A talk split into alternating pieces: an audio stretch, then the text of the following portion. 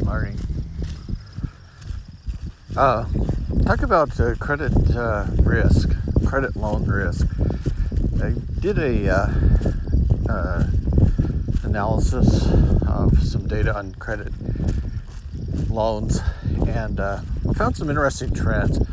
Um, the interesting thing is I used a Keras neural net and a logistic regression. I didn't use random forest, but I could have, and uh, XGBoost.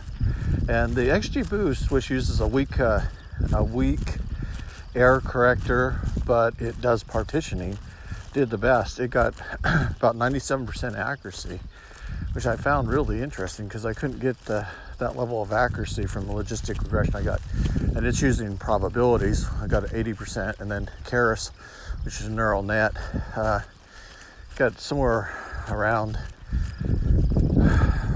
I would say, I'm not sure because I couldn't actually get the the uh, figure out the accuracy on it.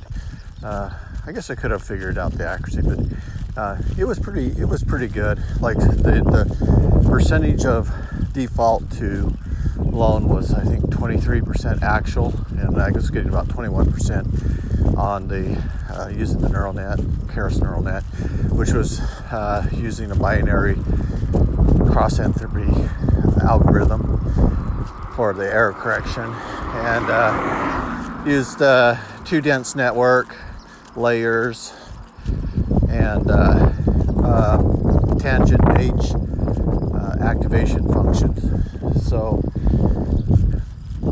uh, it was pretty good that way. And then with logistic regression, I, I uh, uh, ran it through a grid search CV and tune the TOL parameter, C parameter, and uh, uh, let's see what was the other one I can't remember, but uh, it was pretty good. And one thing I noticed that uh, when I normalized the data on logistic regression, my pers- my accuracy actually dropped. So I, I removed my normalization. Uh, I think it had to do something with the one hot encoding, but not particularly sure why my accuracy dropped by normalizing. But uh, I just removed that out of the pipeline and then used the normalization uh, when I was uh, looking at my accuracy because it has to everything has to be normalized when you're dealing with accuracy.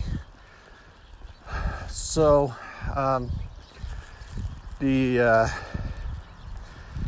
the other thing that uh, was interesting about probability is is uh, calculating thresholds. So um, what you do with thresholding is you use a quintile and uh, you get a uh, let's say you want a 85% confidence ratio, and it will tell you what the threshold is based on your probability to get the 85% confidence ratio or confidence band.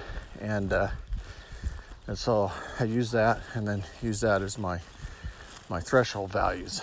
Um, so when you do that, you do you compare your probability against the threshold, and if it's greater than the threshold, then it's one, otherwise it's zero. So you get the uh, binary output that way. Okay, so those are some kind of the mechanics, and you can check that out on YouTube. I've got to uh, walk through the code on that. Um, one of the things that was interesting about the demographics of the credit risk is that the banks are had loaned out a lot of uh, or financial institutions, I should say, because it might not be just a bank, uh, had loaned out lots of money to younger group um, with some work experience, not a lot, and uh, and about five thousand dollars, and that was the highest density area. And I started thinking all about, you know, why is it that group uh, taking loans? You know, they're taking five thousand dollar loans, and and uh, I think we've talked about that in the podcast in the past. That you know maybe it's uh, for you know to cover costs of schooling. Maybe they're starting up a startup uh, company and they're borrowing money to get started. Um, maybe they're uh, thinking about getting married. They have a baby. You know they need to finance some debt uh, to keep going, whatever the case. Um, they're, they're, borrowing money from the bank, and uh, and they're, this group is uh, the, you know the most dense group for loans as they get older. Um, you know they're getting more capital, more work experience, uh, longer term time at, at job, accumulating more wealth, and so they're not looking to borrow money as much.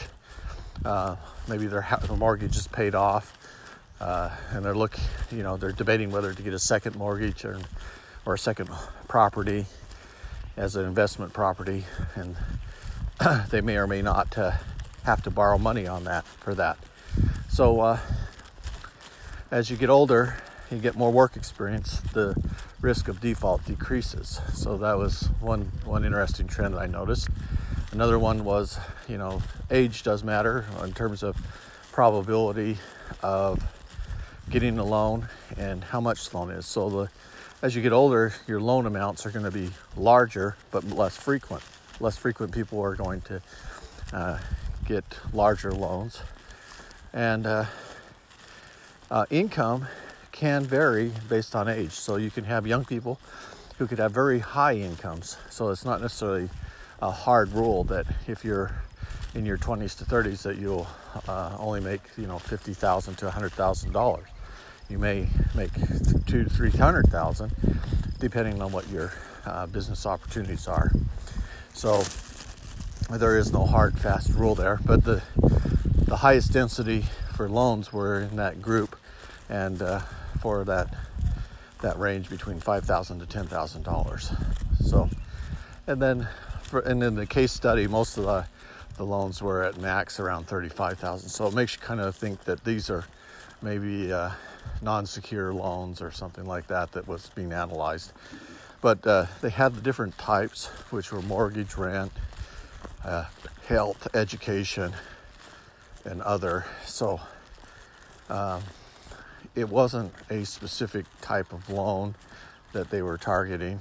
Anyway, just looking at this data. Um, you know, you can't have a lot of confidence that the data accurately represented the demographic of the group, or even uh, if you tried to apply this locally or even globally, that you could uh, apply those particular patterns.